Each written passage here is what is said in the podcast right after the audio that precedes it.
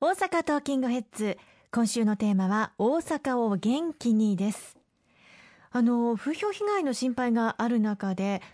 関西インバウンド観光リバイバルプランというものを作成して実施しているんですよね、はい、関空が台風21号の被害を受けて、閉鎖されてしまったっていうのはものすごく大きなインパクトがあって、まあ、当然ながら旅行計画されていた方々便を予約されていた方々のキャンセルも相次ぎました、まあ、当初は黒門市場もあの観光客が全くいなくなる観光鳥が鳴いている、うそういった日も何日かあったわけですけれどもこれを一日も早く復活をさせなければならないと。これはあの観光庁、それから大阪観光局、また大阪の経済界、旅行業者とかですね、航空会社、こうした方々が一堂に協力をして取り組んでいただきました。おかげで、この関空が再開をする9月21日と同時にですね、関西インバウンド観光リバイバルプランというものを国交省の所管の元にあります観光庁が取りまとめていただいて、関空関連施設の復旧状況、まあ、元気に関西になっているよということを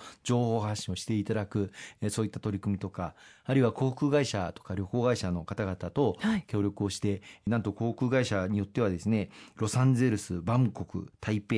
上海、こうした地域への便を最大運賃を3割引き下げるということを取り組んでいただいたり、またあの大阪におけるさまざまなイベント、こういったものを開催をしたり、関西地区の中での公共交通事業者が、例えばラピートなんかは特急券を座席を無料でワンランクアップをしてくれたりとかですね、まあ、いろんなサービスを総動員をして、これがまた大きな反響を呼んで、はい、あ今大阪に行ったら今観光を使ったら大変お得なんだと。これはいいなという魅力を発信することができたことがインバウンドの復旧にも大変大きな影響を与えることができたんではないかなというふうに思っています。9月の4日に台風が襲来をしてからの予約、まあ、つまりそのまあ1か月後とか2か月後の旅行を考えている方々が予約をためられたということがありますのでまだしばらく若干の影響は残っている状況ですけれども、まあ、先ほど言いました通り中国の国慶節という長期の休みにも間に合いましたし、はい、今後順調にあのインバウンドも増えていくんではないかなというふうに思っております。ぜひたくさんの外国人の方にも大阪にいらしてほしいですよね。そうですね。そして今回のことを教訓としましてやはり空港における防災を考えていかなくてはいけないのかなというふうに思いますがそのあたりはいかがでしょうか？はい、あの今回やっぱりこの関空に対する台風被害というものは大きな教訓を残したというふうに思います。当然ながら政府としても今回のこの教訓をしっかり生かしてさらに日本の防災力あるいは国土強靭化を進めていかなければならない。特にこの会場そのものにある空港もありますし、また海上に面した空港というものもあります。海面に面した空港というものも各地にあります。こうした空港が高潮対策十分に取れているのか、うん、特にあの電源施設がまあ地下に置かれているということ、これは実はあの東北の東日本大震災の時にも仙台空港が津波の影響によって電源施設がやられてしまった。この時にもやはり地下に置いている電源設備を地上に移すべきなんじゃないかと。いう議論、あるいは指摘というのはあったんですよね。これがまあ十分に生かされていなかったということ、地下にある電源施設を地上に移す、あるいは別の場所に移すというのは多額の費用がかかりますので、簡単ではないんですけれども、やっぱり今回の教訓として、しっかりと生かしていかなければいけない。浸水対策も取り組んでいかなければならない。防潮堤の機能が果たして十分だったのかということも、まあ検証しなければならないというふうに思います。またもう一つは、あの、連絡橋のそばに、まあ、タンカーが止めてあった。これは本来であれば空港から一定の距離を離れて停泊をするということが海上保安庁等から通達されているんですけれども、はい、実はこの通達法的な拘束力がなかったんですよね。だからそこはもう船長の判断でここは大丈夫だろうということで、タンカーが、まあ、関空のそばに止められていて、連絡橋に衝突をするということがあったわけですけれども、この空港のそばに停泊をするということ、特にこうした台風襲来の時にですね、停泊をするということについてきちっと拘束力を持った規制をしていくべきなんではないかということも、教訓として生かしていかなければいけないと思います。そしてもう一つは、やはり今回その連絡橋が被害を受けたということで、関空の機能の復旧復興に大変大きな影響を与えてしまいました。あの関空という、まあ、海の上にある島に、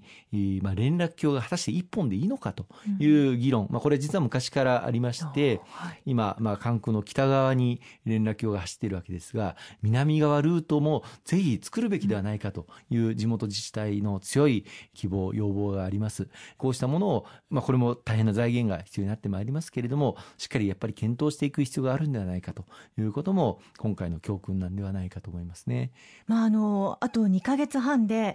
2019年迎えるわけですけれども来年以降も本当に大阪で大きなイベントが目白押しとなっていますのでそのあたりの整備というのは重要だということですよね。そうですね。実は先日私東大阪の花園ラグビー場、はい、えー、行かせていただいたんですがつい先日リニューアルえー、されまして、はい、大変綺麗な素晴らしいラグビー場として生まれ変わりました。実はこの花園ラグビー場の改修工事費用を捻出するにあたっては私自身あの委員会でも質問させていただいて石井国土交通大臣に直接要望させていただいて、まあ、予算を確保することができて修復工事を始めれたという経緯もありますので、私も大変思い入れのある事業なんですけれども、まあ、ようやく改修工事が無事スケジュール通り終了して、来年のラグビーワールドカップ、まあ、この東大阪花園ラグビー場では4試合行われますけれども、はい、その4試合を迎え入れる、うそういう準備が着々と整っているということは大変嬉しく思っています。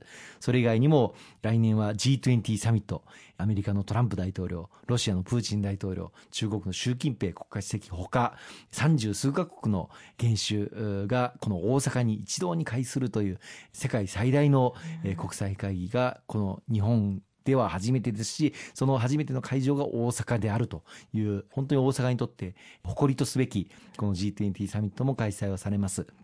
この G20 サミットの大阪開催に向けても、私自身、また公明党としても非常に力を入れて、大阪誘致取り組んでまいりましたので、何としてもこの成功裏の開催に向けて引き続き全力を尽くしてまいりたいというふうに思っております。それ以外にも、まあ大阪では本当にイベントが目白押しになってまいります。まあ、その玄関口である関空が、このように早期に復旧できたということは、あの、大阪人の一人として本当に誇りとすべきことだなというふうに思いますね。ありがとうございます。今週もありがとうございました。